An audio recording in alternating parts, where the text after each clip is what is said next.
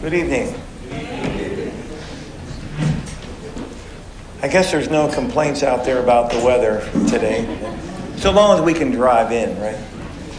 But uh, we're, um, we're, yeah, right. Glad to uh, have Brother John with us tonight. Uh,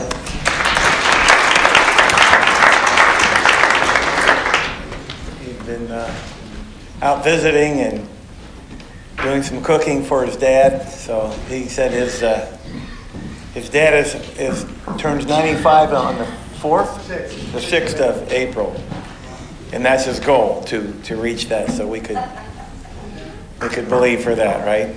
Trish is coming. When does Trish come? Uh, we're from tomorrow. Okay, good.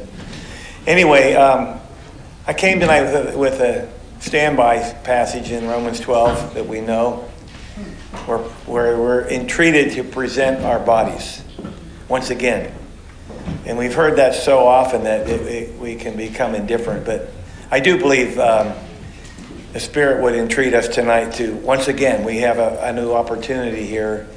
Um, sometimes, it, you know, you, it's like a reset. Whatever your day, whatever your week's been, we have an opportunity to come and, and present and offer ourselves, once again, to the Lord.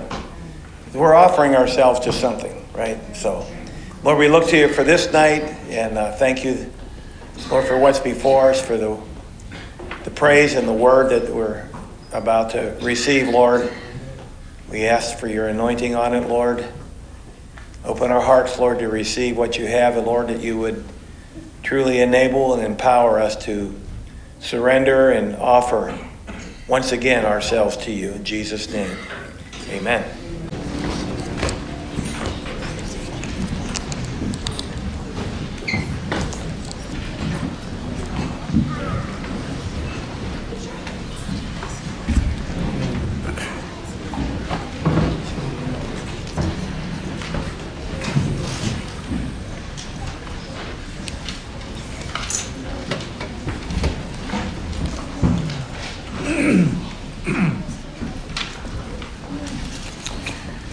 Father, we look to you tonight just for your thoughts and your uh, touching our hearts with uh, your word. Um, and uh, we give you praise and glory for it. Amen. Well, good evening, family. Uh, I think it's uh, you know I, I counted it a privilege and an honor to come and help my dad. And uh, you know, and, and you know, I find it such a blessing that if uh, I'm not able to come, there's a family that's able to take care. And I was uh, talking, my dad will be ninety-five uh, April the sixth, that's his goal. Um, his uh, sister's ninety-seven, and she just got put in a nursing home, and we talked to her yesterday. She's having a little bit of transition in a nursing home. And she's saying, uh, John, they they put me on a table with some older. There's one hundred two, one hundred one, and a ninety-nine, and she's ninety-seven. And of course, in my light moment, I said, so you're the youngster at the table. What did you say? But, you know, it's a real privilege. I want to uh, take a look at mind, uh, uh, mindset of Christ tonight. Um, and I want to... going to be in the book of Philippians, most of it. I, I, I love the book of Philippians. Uh, I think I mentioned some of this here years ago. Um, and what I've what I was what I've been considering is that there's a there's a big change of mindset and and consciousness from the old covenant to the new covenant, and we we find ourselves in a calling uh, of not our choosing. But then again, when we find it's our calling, it's our choosing.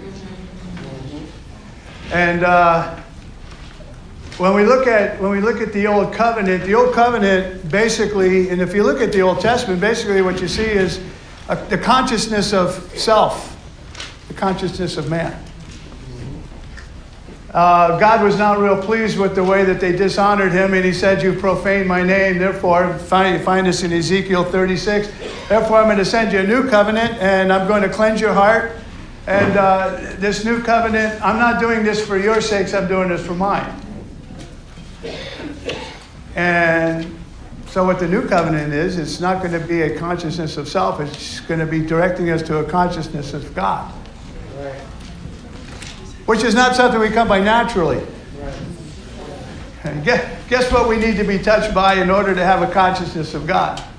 You know, the, the Holy Spirit. And, uh, and, and you find a man, Jesus Christ, who enters into this world with a completely different mindset. Completely different consciousness. Um, I, I was looking at something before you get into Philippians. I was looking in John chapter fifteen, something I never saw before. And, and you know, when you, whenever you look at any of Jesus' writings, uh, whenever you know you read about him in the gospel, he's always pointing to the Father. Right. You know, at times you read this. Uh, you know, turn over to John fifteen. See if you know some of us are just. I mean, after all these years, we still. Or just getting some things. Um, you know, and I, and I got to say that uh, I, I think a lot of our, our understanding is being challenged. It's almost like we need to have a renewing of the mind. Yeah.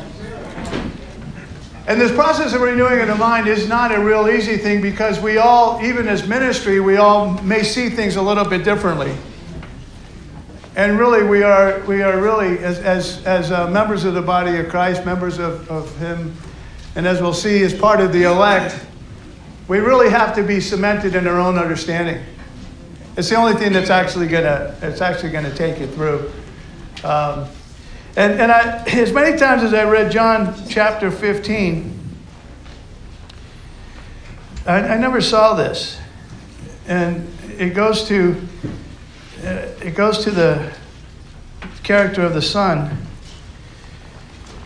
Uh, in, in John in fifteen one, I am the true vine, and my Father is the husbandman. Every branch in me that bears not fruit, he takes away, and every branch that bears fruit, he purges.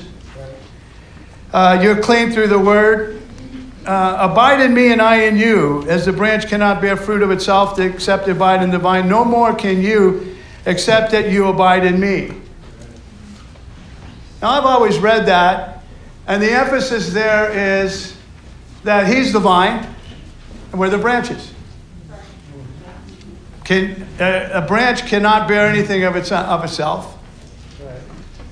And the vine cannot bear fruit without the branches. So there's a bit of an independent relationship there because we need him, but he needs us. And, I, and I've always, I don't know how many of you have ever stopped there. You know, we've heard teachings on I am the vine, you are the branches. But, so, but what I missed is Jesus' Jesus's mindset is not as him as a vine giving life to us branches. His mindset is, my Father is the husbandman. And if you look down at verse eight, herein is my Father glorified that you bear much fruit. I don't know why I never saw that. I think partly because our, our mindset is so much still centered in on what we're doing. And his mindset was is, hey, this whole vine, vine and branch thing only works if it's glorifying my Father. Right. I mean, you know, look at the picture. They got, you know, my Father has got a vineyard out there. And and just as a natural, as a natural husbandman has a vineyard, he's looking for fruit, and when the fruit comes, the husbandman is glorified. And this is the mindset of Jesus Christ. The mindset is, it's my Father's going to get something out of this. Like, we're all working together. And, you know, as we look at this, what I think has been a lot of discussion in the from the pulpit in the last few years on this working relationship, on how much God is doing and how much we have to do and how this works together. The idea that God is going to, you know, God started this thing and he called us from the beginning. Uh, and, you know, I think some of us have maybe been a little bit um, overemphasizing the God that started it's going to finish it part. And, and others have overemphasized the part that we have to play on fulfilling this. And this is why I like the book of, of Philippians, because Paul is going to is going to masterfully join the two together in a really good balance. In a really good balance. And now, the one thing that it was pointed out to me by Steve Brown. Remember Steve? Yes. Years and years ago. He says, you know, John, the New Testament is written to the elect. And he said, only the elect are going to understand it. So I started looking at it, and when you go through the, and, and this is really important, really important, because I think we recognize we recognize that anybody that, just not anybody that reads this Bible can turn to, to scriptures like in Ephesians, you've been called from the beginning of the foundation of the world to be holy without blame before him in love. You get some some person that doesn't have the Spirit of God, may never get the Spirit of God uh, in, in this in this life. Reading that, you know, what is this all about? You know, the only one that makes sense to is the elect. The only one that makes sense to you just that you know. And how many how many people, secular people? I knew kids. I know guys I went to high school with. They read the Bible. I mean, there's lots of people that are. Read the, it's a good book. And yet, it, when, when I started looking at it, I, I realized something, that the the amount of, and, and this is what, when you were ministering on Sunday, it was minist- Bill, Brother Bill was ministering on Sunday, and was ministering, and, and I know this comes out, you know, th- this comes out of the heart of God through through ministry. Our, Ministering to the heart of the elect. Ministering to the elect. You know, we, we, when you minister to the elect, it's, it's the Spirit of God that's ministering. And, and there's there's a witness that gets joined together that, hey, that's applicable to me. Right. Like, you know, the, do you remember the first time you actually recognized that the Spirit of God came into your life, moved in your life? I, I think I've told this story before, but some of these stories... Uh, when I was six years old, you know, and you, you, you, how many of you can look back at your life and you can see the moving of God in you when you were just a little child? Yeah. And it's not till years later that you can identify, hey, that was God. That was God. Six years old, you know, uh, you know, how much doctrine did I have at six years old? Well, the Russian Orthodox Church didn't give give me any, and the Episcopal Church just brought it back into English, and they didn't give me anything. You know, I often say I went to the I went to the Russian Orthodox Church as a little little child. I found out that Jim and I were the first two that were ever baptized in that Russian Orthodox Church in Miami. So we were kind of fo- founding members. So we would go every Sunday to hear this thing. This this uh, in, in, in I thought it, I was Latin. I asked my dad. He said no, they were speaking in Russian. And uh, so I went to that church and I didn't understand a thing that was being said. Then I went to the Episcopal Church, and they were speaking in English, and I didn't understand a thing they were saying.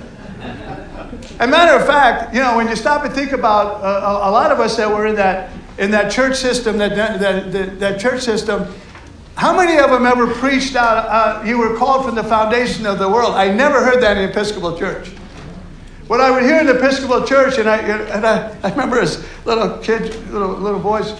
We would go there, and, and I always hated the Sunday where they read that, that passage in Psalms where, and His mercy endures forever, and His mercy. There, I don't know how many of you did that, and and the the uh, the the the, the, uh, the father would get up and he would, uh, and he took him to the wilderness, and the mercy endures forever, and we just kept repeating everything that was said, and and yet not, you know, there was nothing ever about the calling of God on your life, the the the salvation that was being, you know.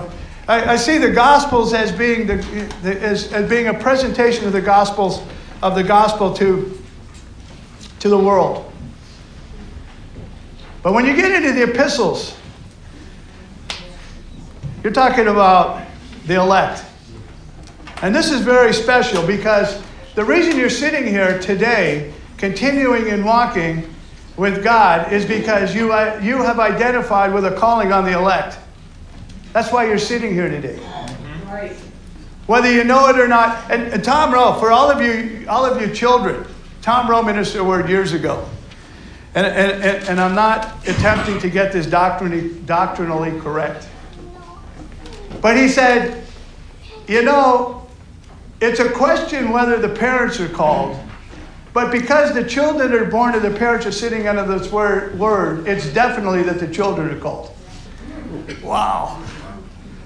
You know, and, and I think what I think where his heart was is we've got a God that's ordering and working things, and he's bringing, you know, he brings us into contact with his word. And and what you know that says my, my, my this this aunt that I was talking about, she called me up one time, and and uh, she said, Johnny, I want to know something. And I, I she has two sons, um, and they're they're they're great they're great boys. And she said, and I don't know if they're walking with God, but Johnny, there's a scripture somewhere that says the children are sanctified by the parents. I said, yeah, and I, yeah, they're sanctified by the parents because God does that. God, and the, there's a calling on the children's lives, and it's and it's it's a it's a thing where even even as I was as a little six year six years old, I was out in Miami outside, and uh, it was in the middle of the day, sunshine. My dad my dad was a flower grower. He had an, he had an orchid house. He used to grow orchids. The house, the, our, our yard, we had uh, we had orange, orange uh, we had lemon trees, we had cherries, we had pineapples, we had gardenias, uh, had all of these orchids. We had an, an avocado tree over the top. We had a kumquat and a loquat tree next door. And and what they had done was they had taken our block that was a an orchard uh, back in the in the sixties, and they had carved out little places for houses, and they left all of the trees there. So we just had fruit coming out everywhere, and I'm sitting there. I, I went outside one day, and I'm sitting there. I'm looking at a, a, a, a bird of paradise plant that my dad had, and all of a sudden it got light. And I looked around, and I and I heard. I don't know if it was. I, I think it was an audible voice, but I don't know if it was an audible voice. Go back to a word back at the convention. Uh, and it said, what, what if I told you you're living in the end of the world? You know, it, it touched my... It, and and I, do you, does anybody remember what I said? I said, what about birthdays and what about Christmases? Because as a little six-year-old boy, don't tell me about the doctrine of the end of the world. I just want to know if I'm getting Christmas presents and if I'm getting birthday presents. And I've told this before, and I apologize to the whole move of God,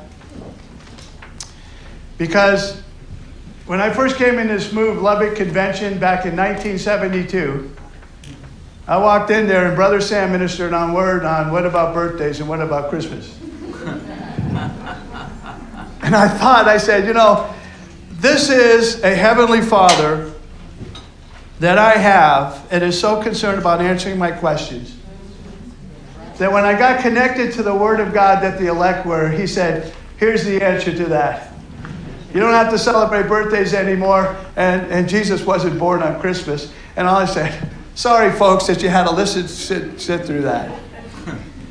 But every once in a while, you just get a, you get a connection that all of a sudden there's an eternal God that loves you. I, I had it, you know, I don't know, I don't have these stories written down, but they're coming, so my grandmother, and I can, I think I can do this without crying. Precious little lady. Um, and I, I would take the children, I'd take the kids when they were young to visit her. And and uh, my grandmother, when, and I, I'd have to ask my dad exactly what happened, but when my when When my dad was born, he had some kind of deficiency, uh, and he was going to die. And she prayed, and God healed him.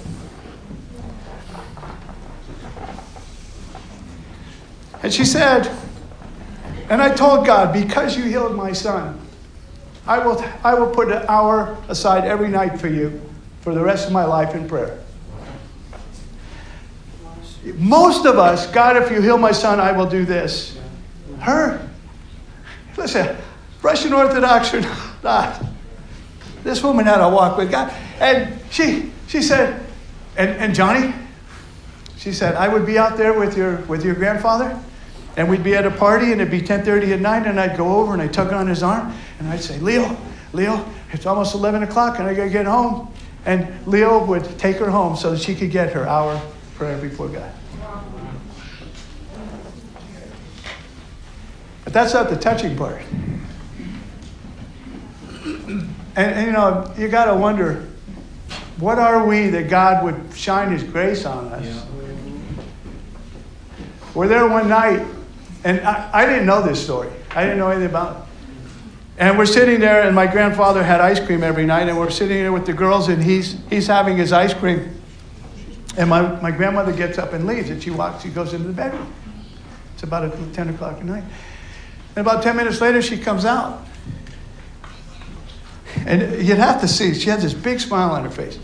She was just, she was a little bit bigger than Joanna. This really little tiny lady. She comes out and she comes up to you, Johnny. And she told me the story. And every night, Johnny, I pray an hour. For all the family, I pray an hour. But tonight, Johnny, she said, I one night got down on my knees.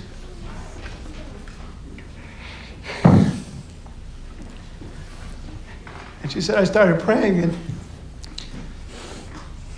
she said, God told me, you haven't seen Johnny for a long time. You don't have to do it tonight. Wow. You know, I, he knows your name. And just, you know, she's so innocent. Like, I don't know if she knew what it did to, for me. Really. God, do you remember what I did yesterday? That's the kind of God we serve. You know, a God that'll come to a little six-year-old before he knows anything or thinks he knows anything, and and and hey, you're living in the end in the end of the time, in, end of the world. And and you know what what you have is there's these experiences we have that let you know that God's working on our behalf behind the scenes, and and and and somehow we're identifying that the word we're hearing, the the the the, the touch of God, answers to the calling of the elect. Now I love what Brother Buddy had to say, because when you take a look at, and I think this is comes from the the side of the ministry of the word, that you've been called from the foundation of the world, and God's going to finish the work. And we'll see that in Philippians. We're confident of this thing, that he that started is going to finish it. And it is true for the elect that that's what he will do. Brother Sam, I remember Brother Sam in his early years, he had that, I think Brother Bill men- mentioned the concept. I don't know if you knew Brother Sam ministered this, but um, you mentioned it the other day, that to the elect, he will do whatever it takes to get you there. You're going to get there. Yeah. You're the elect.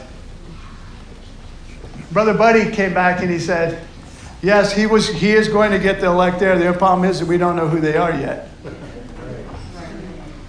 And there's an identification that we have uh, uh, with the with the elect as we read these, these passages of Scripture. But I just wanted to just point out to you, but Romans one, he's addressing the called. You are the called. Uh, First Corinthians, to those sanctified, called to be saints. To the Ephesians, to the saints and the faithful. When you when you see these epistles that Paul's writing, he's just not writing it to anybody. He's writing it to the called, to the faithful. And and you have to you have to go back to the beginning of the introduction, because he's just not. This is just for everybody. No, this is for this is for those that that that, that are faithful in Christ Jesus. To to the to the uh, Philippians, he writes to the saints. To the Colossians. Uh, the saints and the faithful. Thessalonians, knowing that you're part of the election. First Peter and Peter said, I'm writing to the elect. Mm-hmm. And in, in Second John, writing to the elect lady. And these guys, these these these these men of uh, these men of God had an understanding. They saw something, that when God brought in a new covenant, he also determined that there was an election according to the, the uh, calling of God in the earth. And, and his purpose was to draw the elect out, bring them together. And and there, you know, we we, we, we all get together. And, and uh, there was a, a bit of, uh, I, I want to say contention, so I won't even put that word in your mind. Uh, Brother Buddy used to talk about marriage. And he would say, you know, you can marry whoever you want. This, this is not something that, you know, this is not something that God put together. And so I, I, I went to him once and I said, Brother Buddy, I said, do you do you believe you're the elect? I said, yeah. I said, do you believe that Sister Dottie's the elect? Yeah. I said, do you think Brother Bill's the elect? Yeah. Do you think Sister Betty's the elect? Yeah. Do you think David's the elect? Yeah. Do you think... I said, how many elect are there, Brother Buddy? I, I don't read that it's a really, really big group of people. I said, what's the chance of an elect marrying an elect? Just by coincidence. What's that chance? I, I think that maybe the hand of God is even in who he's putting together in marriage. Now, we don't have to make a doctrine out of this. But you can't. Well, how many of you husbands believe you're the elect?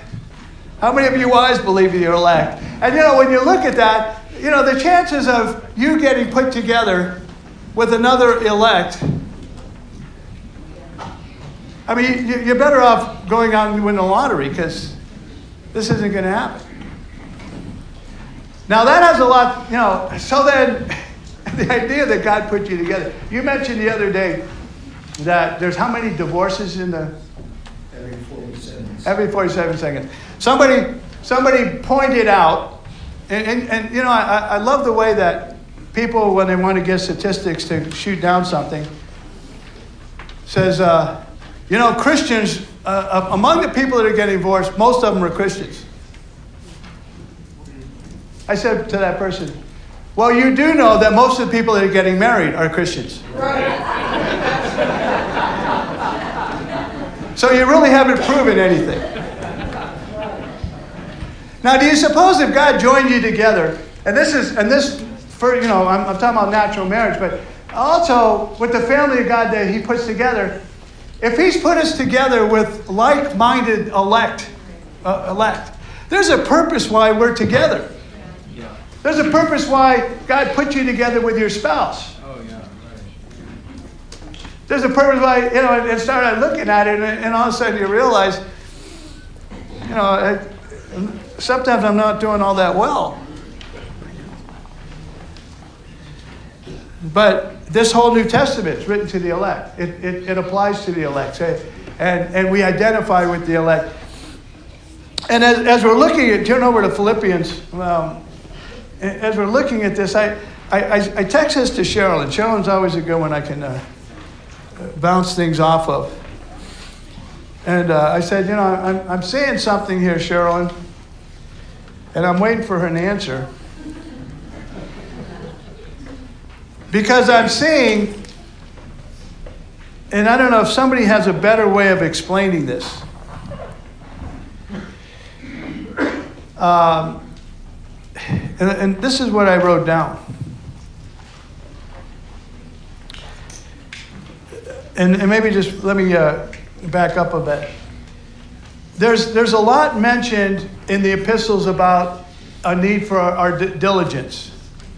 Give all diligence. I think that's in Peter. Give all diligence. Make your calling election short. And there's a bunch of ifs in the scripture.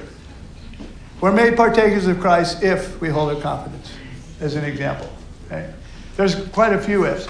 And I used to be of the mindset that what the if does is it kind of puts a, um, how would you put it, a qualification on you. If you're going, if it's going to happen, you're going to have to do such and such. With the idea that you might not do such and such. But then all of a sudden I realized if the elect of God are called from the foundation of the world and God is going to do this, and God is going to be the emphasis, because even the, the well-balanced Paul in Philippians is going to write, you need to work out your salvation with fear and trembling, for it's God that works in you, both to will and to do. And so that there's a working together with God in you, the same way as there is in the vine and the branches. There, there, you know, there's, I, I, I have to get it out of my mind that we're talking about ifs and if you don't do, if you... as being elimin- elimination. Um, there is, and this is my personal feeling, and I, I mentioned this down in Bowen's Mill, and I got some people calling me on it. I said, I am firmly convinced that my my my my uh, eternal salvation is secure. I don't believe I can lose it. I believe it's a gift of God. The way that I read it, God, as Jesus Christ died for me, I got born again. I got... eternal life when I die, and, and it's it's something that I'm securing. Okay? But what but that needs to be separated from the calling and election that we need to give all diligence, make your calling and election sure. That needs to be separated from that, because there's a lot of people that are going to be saved. Matter of fact, at the end, there's nations that are going to be saved that never find themselves in the elect.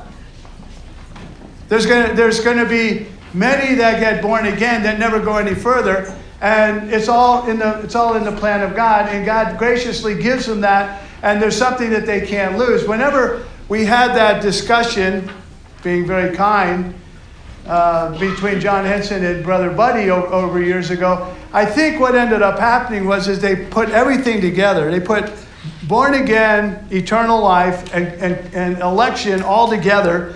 So their Brother Buddy, when he talked about jeopardy, he, he was not talking, I don't believe he was talking about our eternal born again experience that we that we had that gives us eternal life. I think what he was talking about is our calling and election. There's something we have to do to do, do that. But you can, you, sometimes we put all of these, we lump these all together, and we put them, we put them out there, and we never, you know, we don't try to try to the uh, to uh, to di- differentiate. And yet Paul does. So if you go read in Hebrews chapter five, where he said, "Let us leaving the leaving the principles of the doctrines of Christ."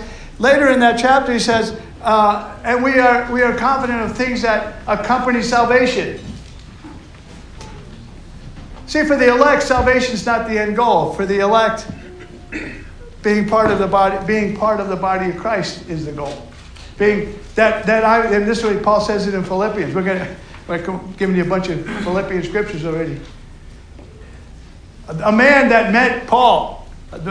Paul is a man that met Jesus. I I believe all the revelation he had. He had to sit with Jesus at some point, and he got it all. And yet, in all of that, what does he say? That I might know him. There was a desire in his heart. Who put that desire in there? For it's God that works in you. You got a desire tonight to know God? God put that in you. Now, the answer to that is, it, it, the answer that you're going to give is going to be in conjunction with the working of the Holy Spirit in your life. And and what I saw, what I was going back to what I was seeing here, is that there's a resonance in the New Testament epistles that presumes that to those whom it is written, which is the elect, understand the diligence that is required on their part to fulfill God's plan. So we, we, we all identify that, that there needs to be a, a diligence that's given. Yeah. Now, what also, the elect do not interpret that, that it is totally dependent on their diligence. See, you, see, you, you could you could read some of these passages of Scripture thinking, and this the, the mindset that I have to go and do something in order to get is an old covenant mindset. I don't know how many I've I've been ministering on the on the two covenants. The first covenant success was based on the obedience of the people. You obey and I will bless. The new covenant is not based on obedience. You know what it's based on? Faith. Okay? And it's the obedience of faith. Now, that doesn't mean that there's not an obedience involved.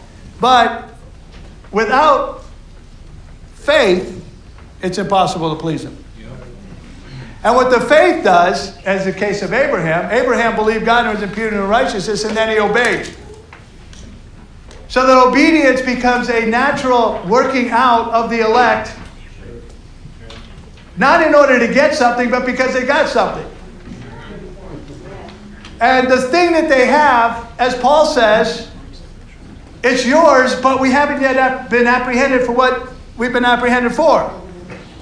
Like, we're not there yet. But all your effort is not going to get you there. because it's God that's going to do this. This is what he says in Ezekiel. He said, I'm going to cleanse your heart. I'm going to give you a new heart. I'm going to put a spirit in you. And he said, I'm not doing this for your sakes. I'm doing this for my sake. And it, but I will do it, says the Lord. I will do it.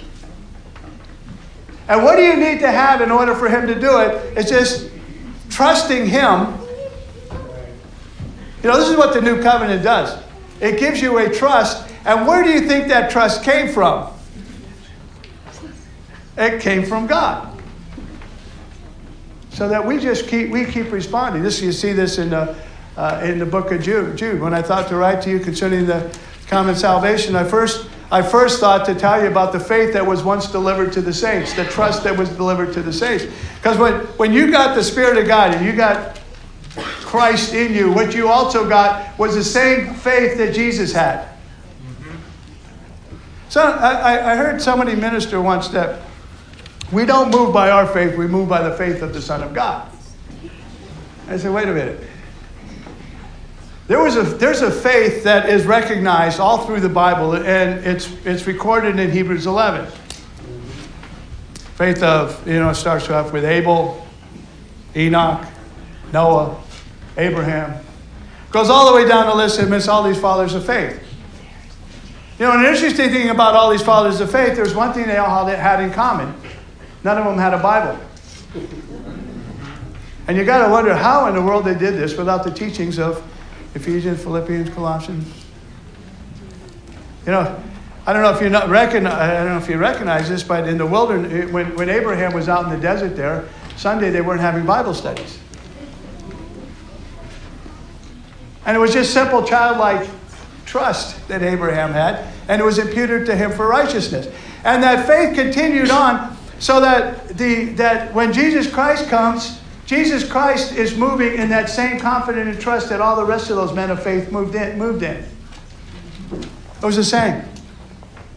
And the, the faith that's been delivered to you is the same faith that Jesus had. It's the faith of the Son of God. Son of God. Yes, you don't live by your own you're by your own faith. You're living by the faith of the Son of God, but it's the same faith that they all had.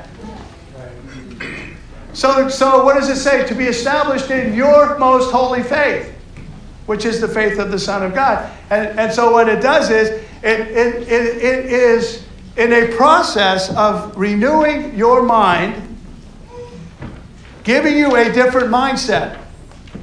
You know, the mindset, and, and, and, and what I find is that mindset is something... is something that is, is is is automatic. I don't have to work on mindset. I just have to live it. And that, and, and so my I, I said here this, that the uh, the elect understand the diligence is needed to fulfill the plan, but they don't inter- interpret that uh, that the diligence is de- totally dependent on them.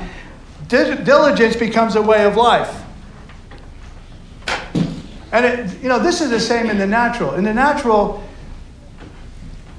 if you're a diligent person, you don't have to wake up every morning and decide, today I'm going to be diligent. You just are. You don't think about it. That's just way of life. When you got this growth that we have in Christ as the elect of God, th- this growth that we had is it's producing a it's producing a diligence.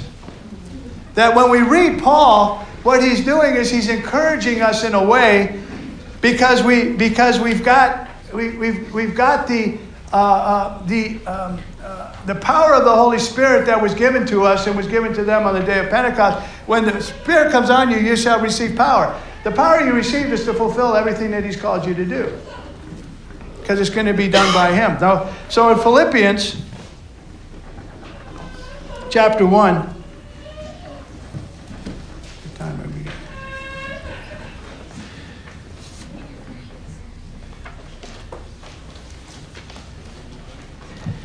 He says in verse six here, and this, you know, Paul's writing to the saints in Christ Jesus, being confident of this very thing, that He that began a good work in you will perform it unto the day, day of Jesus Christ. We're confident of this very thing. He's, he, he's, he's starting off with this letter to them. We know that God starts the work, He's going to finish it. We, we, don't have, we have a wise master builder that can see what needs to be done. Uh... And and along with that, in verse twenty-seven, he said, only let your conversation be as it becomes the gospel of Christ, that whether I come and see you or else be absent, I hear of your affairs, that you stand fast in one spirit, with one mind striving together for the faith of the gospel. This is something that we do together. Right. This is something that, you know, we encourage each other. We, you know, we get one down, you encourage him, lift him up. Because, you know, this this this this this election that, that we're called to, it, it's a many-membered body that we've got a responsibility one for another. Right. And the Holy Spirit works that in such a way in which which we, we continue to grow. We continue to grow. Chapter two.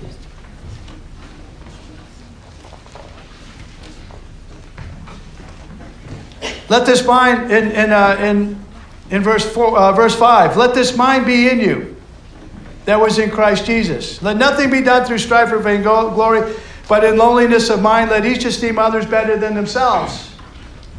Remember, he's talking to the elect here, and and I think what he's doing is he's showing. He's showing you that as the growth process takes place in our life, that these things will be an automatic outcome. Ever, ever tried to esteem somebody better than yourself that you thought was lesser than yourself? But, you know, Jesus stooped down to wash the disciples' feet. Not in order to prove something, but because it was in him. It was a mindset that he had. If you're going to be a ruler, you got to be a servant. And and I and I'll tell you, you know, the, the folks that we flow with, there, there's just in the growth, there is just more and more of this uh, that is being seen and is being worked out. And that scripture I was referring to, and I just wanted to point something out here. Um, kind of an aside. In verse twelve, and, and I, I would say that this, work out your salvation with fear and trembling, for it's God which works in you both to will and to do it with good pleasure. Has anybody ever noticed that when most of the time when that scripture is preached on, it's generally heavy on one side or the other? You'll get a ministry stand up and say, you need to work out your salvation. And for some reason, they leave out, for it's God that works in you to well and do. Then you get somebody to stand up right behind them and say, but you know, it's God that works in you both to will and to do. And it's become a big bone of contention uh, in, in a lot of Christian circles on finding the balance of, I got to work this out or God's going to do it. And the Holy Spirit, in the middle of this, in the middle of this epistle, realizes that down the road it's going to be an issue. So what's the next thing he says? Do all things without murmurings and disputings. Really? You mean I can't I can't dispute this point? Because there's you know there's a there's a way in which the Spirit of God is able to uh, to teach us so that whatever he wants to teach us will be applicable to us. There are some people that need to hear, you have to work out your salvation. And it probably they probably need to hear it in a heavy way. Because they got real lax in thinking that it's just God that's working out to do it. And yet, and there are other people that probably need to hear, you know, the, the, the workers, you know, the Marthas. We're going to get this done and I'm working on my salvation with fear and trembling. And they probably need to hear, but it's God that works in you to will and to do. And so for there to be a dispute over this really doesn't help anything because really it's really what God's speaking to you. Now, we're going to, I'm not going to be too much longer here.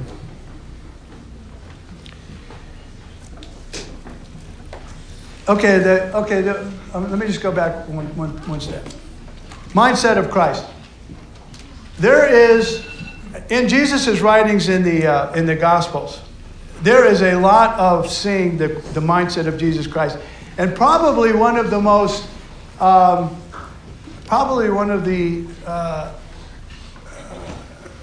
strongest ones is where Jesus says, take up your cross daily and follow me. That's a mindset. That's the mindset. Luke, I'm glad that Luke got that last part, because the other three only had take up your cross and follow me. But he said take up your cross daily. Now, I was thinking about this. And when Jesus said that, of course, we, you know, two thousand years later, we've got such a mindset of the cross. We never really equate the fact that he said this before he went to the cross. And he's talking to, he's talking to people that knew exactly what he was talking about. The cross was crucifixion of a guilty party. What are you talking about, Jesus? Okay. But furthermore than that, what is the day in the life of somebody that's going to the cross that day? I mean, this is the mindset. Okay, I wake up. I've been condemned as a criminal. I'm, I'm numbered with the transgressors. It's my turn. I'm going to carry a cross like Jesus did, and I'm going to go up, and I'm going to be crucified that day. What is my mindset when I wake up?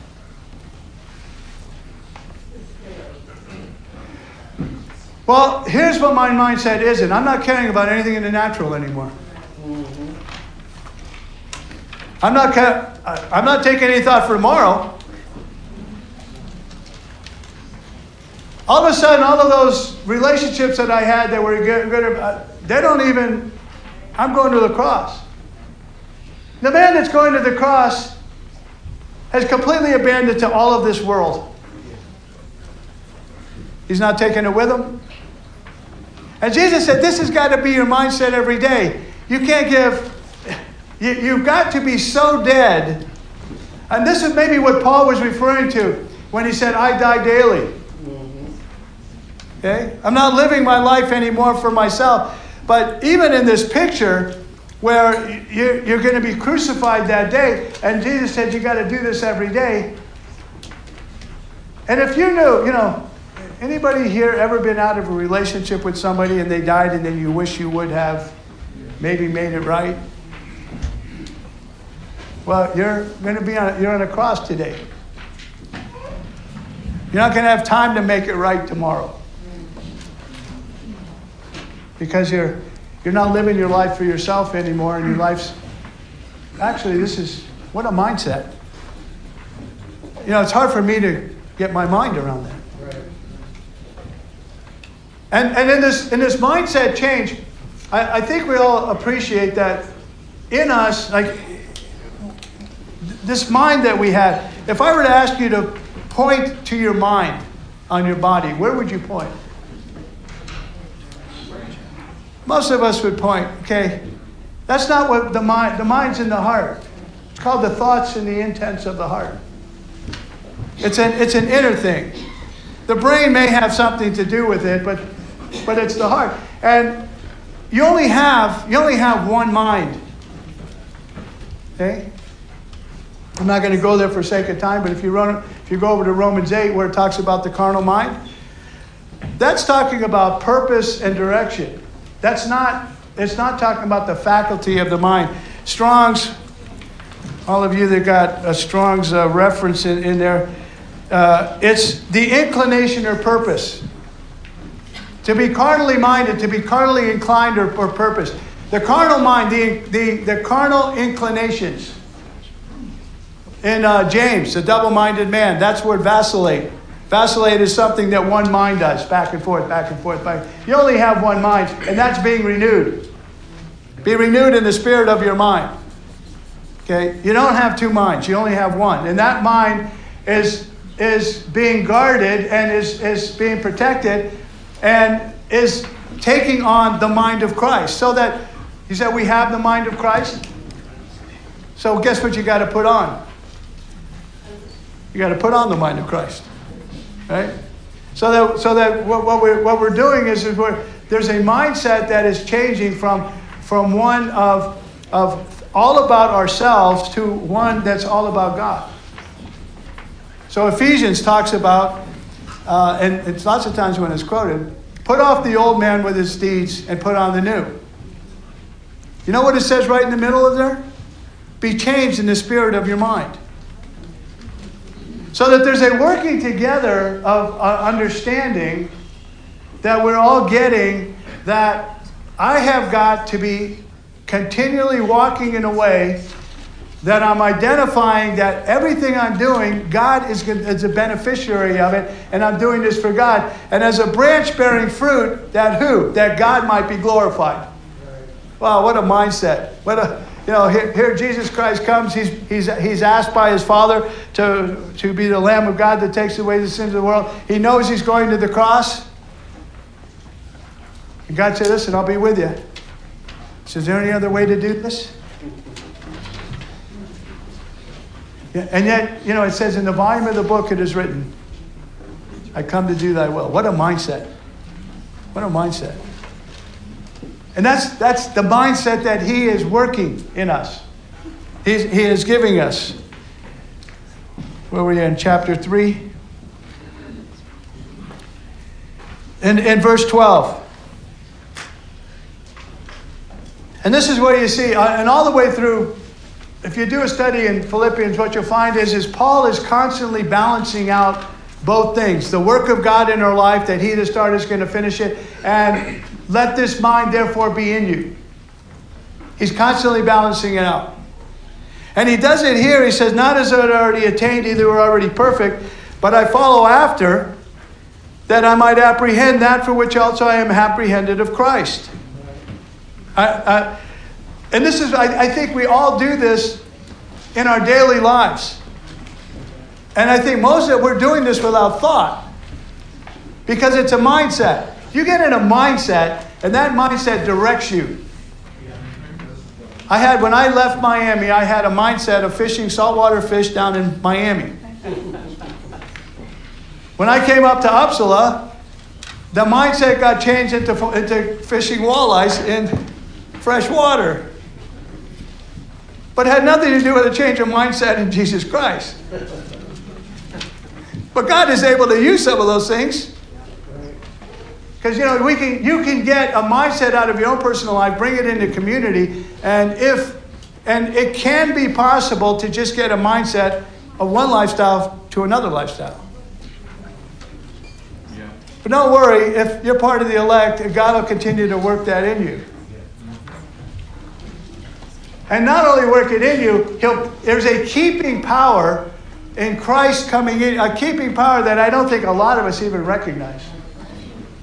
John, in the book of First John, and this is a really hard scripture to, to quote, because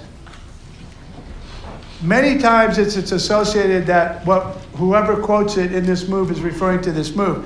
When John said, they went out from us because they weren't uh, all of us. Because if they were of us, they would have stayed with us as a, as a proof that they were part of us. Now, the only reason I say that is because John recognized that the, the elect cannot be moved. And I'm not talking about this move of God and people join. I'm not talking about that. I'm not talking about people that left this move of God. I'm talking about a, a calling that's on the elect of God that, that you know, we sing this, I shall not be, I shall not be moved. That's coming out of your heart. That's coming out of the heart of the elect. You know? All these songs that we sing, if you sing some of them, I think most of us recognize I am not fulfilling all of that I just sang, but it's coming out of somewhere, and it's coming out of a heart that wants to fulfill what God, God, God has. And so there's this constant, uh, there's this constant encouragement of the Holy Spirit to, to bring us songs that we know we're not walking in yet. All to Jesus I surrender. All except my new skidoo.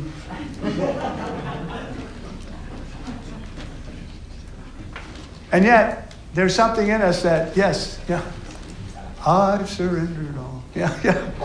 And, and I say, okay, God, that's a calling on our life. That's a calling on the elect. And he says something interesting here next. He said, I'm following after that I might, might apprehend.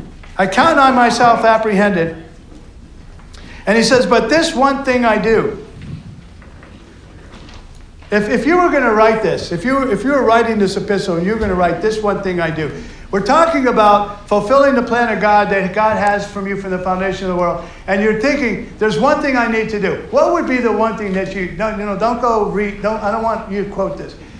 What would be the one thing, this one thing I do, what would be the one thing you would do? If you were challenged with it. I mean, you don't, don't have to. Because when I read this, I, I would never have picked what he picked. And this doesn't sound like a one thing. This sounds like a two things. This this one thing I do, forgetting those things which are behind and reaching forth unto the things which are before, I press toward the mark of the prize of the high calling. Bill kind of ministered this last, last week, that you can stop the growth of, of God uh, uh, in your life. You can you can actually hinder it by your by your actions of not reaching forward. Now, what he says is, he says here, I, I forgetting those things are behind. Now, this this could take on a myriad of different uh, uh, trains of thought. You know, we've had, we have had uh, uh, troubled relationships with some because of actions that took place on one party or the other. And if you keep holding on to those things that are behind you, okay, you're not going anywhere. And when he says this, I picture, you remember Linus? He had a blanket, carried a blanket with him. Yeah, and as long as he had that blanket, he couldn't hold anything in the hand.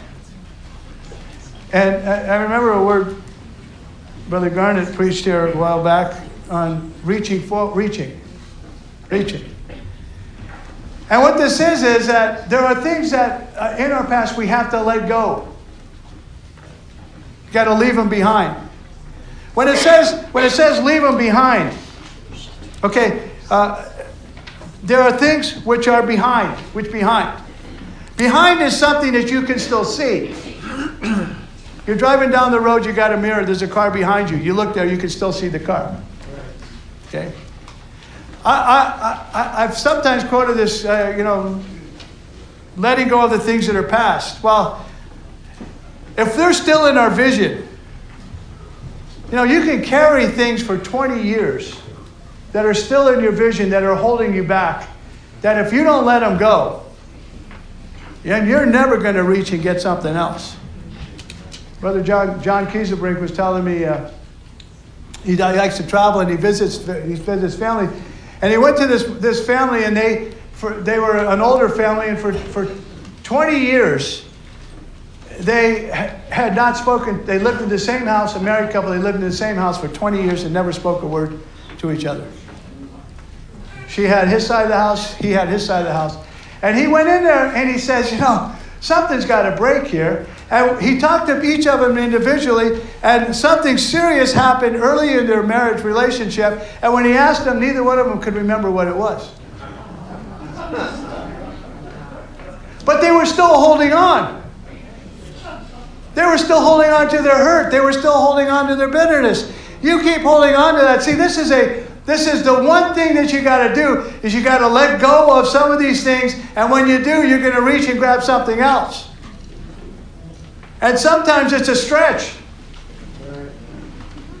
Steve's always been like that. That's what, you know, I remember, Steve, what you did to me years ago, and I'm holding on to it, I'm holding on to it.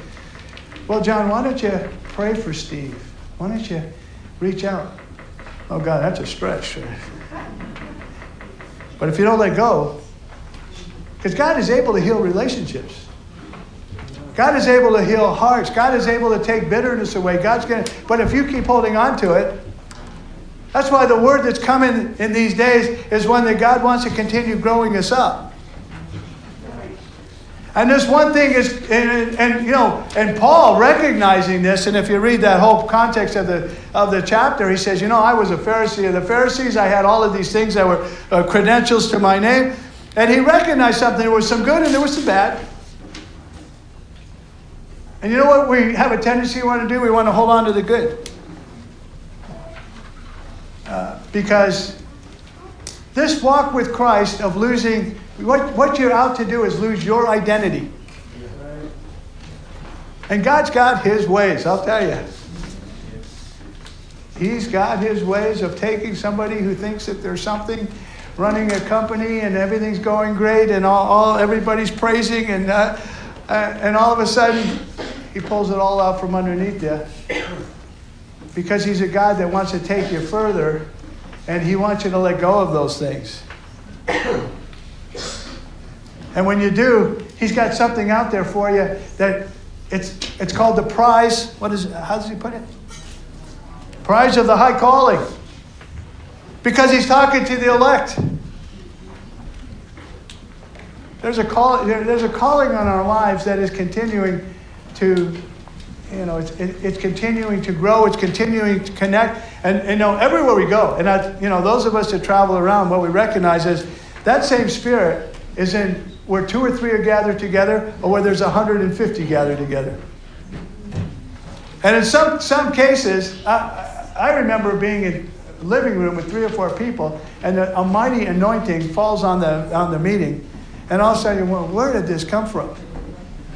Too bad there's not a scripture that says where two or three are gathered together, I'll be in the midst of them, because that would have been a really good one to put in there. And yet, this is this is the call of the elect.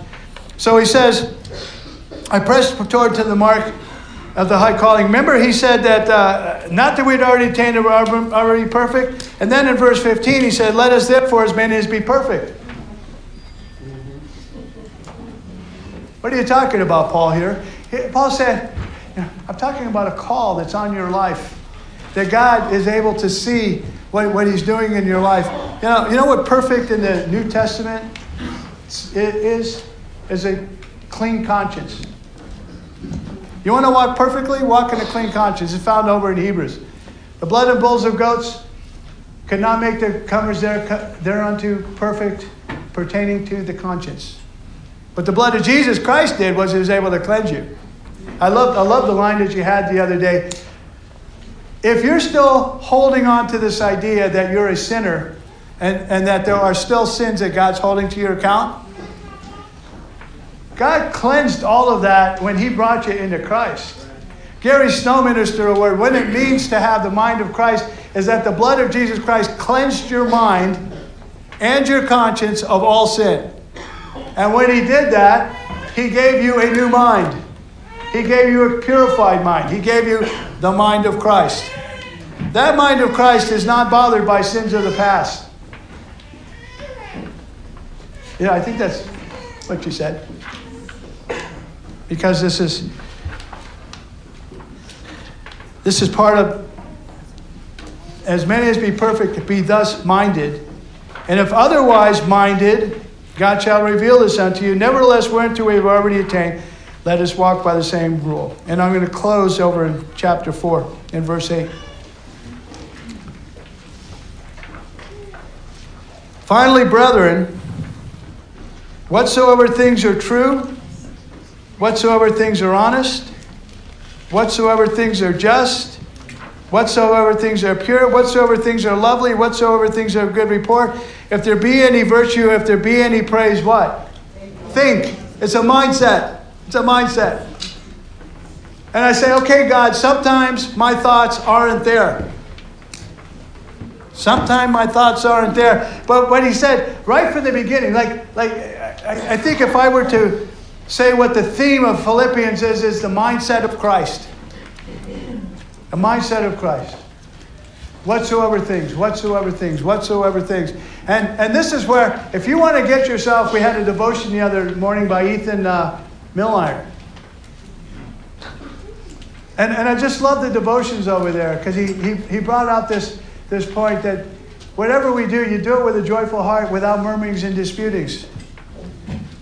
You know, if you follow this, of whatsoever things or all of these things, if that is your mindset, you are going to live a victorious life.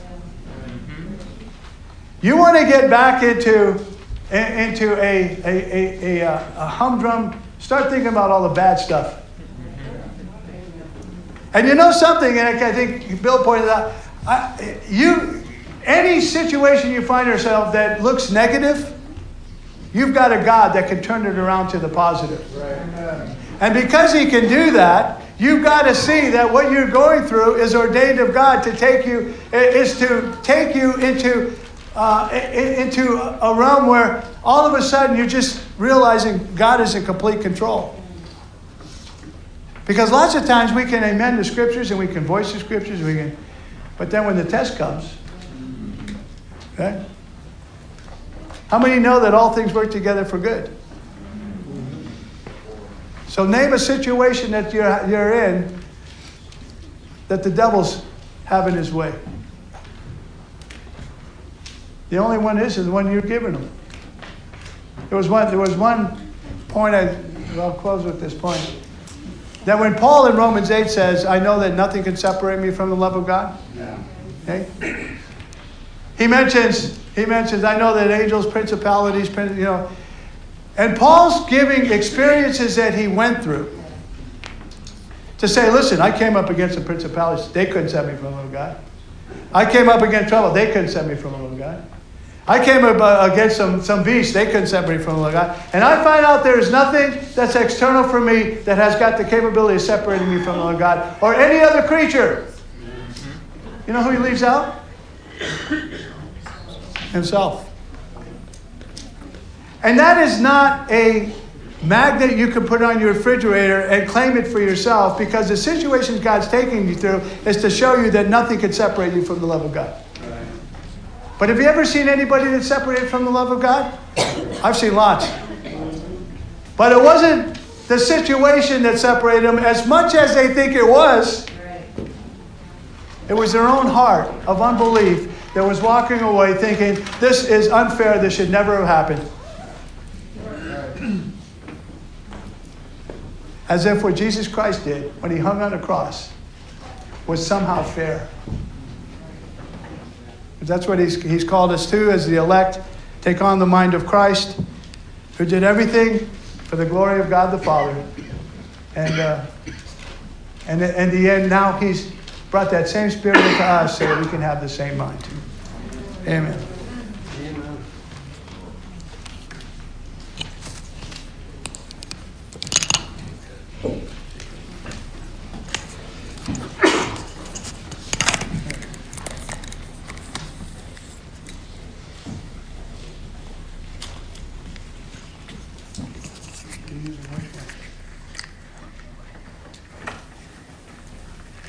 When, when we were born again, we received the mind of Christ. I was sitting there thinking, you know, uh, the test and the offering that we do continually gives us a pretty good idea of where we are, because every vestige of what you are, what I am, that doesn't please God, uh, he's going to touch on it, yeah, and make it so real as we lay our life down.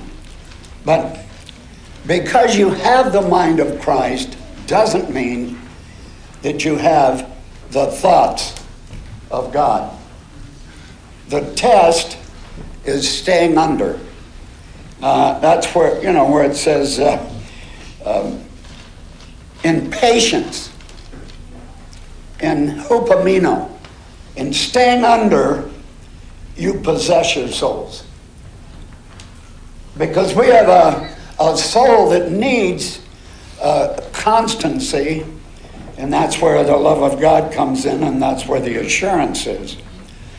But I don't always have the thoughts of God, but I am, I do have the mind of Christ. And the, and the vacillation and the double-mindedness and the adhesion to things uh, can be a, a solid problem. But when Paul said, for me to live is Christ, and he was thinking there of the way Jesus lived, and that's the way you should be thinking as born Christ. And let me give you this in closing. Thank you, John.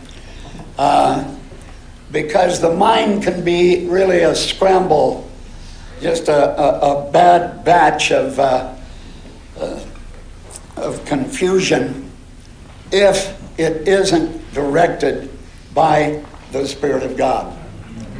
To figure this out is absolutely the most difficult and futile thing that you can do. And this is where I, I like this thing from Peter, and you can, I read it the other day, um, talking about time has come to judgment, has to begin at the house of God. And then he says, if the righteous scarcely be saved or, or come to this thing of really understanding without the fire, where shall the ungodly and the sinner appear? And then he says this, it's a, it's a warning, and I believe it's a warning for us in regard to our growth to God, because everything is growth. Everything has to do with your growing and mine. Wherefore, let them that suffer according to the will of God. And certainly as we go forward, we're, we're laying our life down. And uh, one of the most significant things we heard tonight was you have to find the identity that God gives you, not the one that you were born with or what you think you have to do. This is essential. This is, is worth taking with you, this identity that you are Christ. Wherefore, let them suffer according to the will of God, commit the keeping of their souls. Now, you know, your, your emotions, your thoughts, your will, uh, you don't have to look far. The little children who arch their back, or I've even seen them swing at their mothers and fathers. So your soul and my soul needs to be kept. It can't be wandering and cognating over things that are beyond you. And so the, the humility there is, dear God, dear God, please, I want, if I'm suffering according to your will, I want the keeping of my souls to come to you. Keep my soul. Why? Because I can't. What we're asked to do is humanly impossible, and only by the Spirit can we grow. So it says, let the keeping of their souls to him in well-doing as to a faithful Creator. Your God will be faithful if you'll, if you'll commit your soul to him. God help us. Lord, we thank you uh, for your care, and give us the mindset of a soul that is continually under God, that continually trusts that you know and have our welfare, that the constancy of the test is for our good. And we ask you even tonight to be with our those who are uh, on the edge of death. We thank you for keeping Louise. Lord, we ask you to be with Aaron and Brooke as they uh, travel several, several hundreds of miles uh, as they go south. And Lord, keep us, keep us on the path that is governed by God, who can keep our soul. In Jesus' name, amen.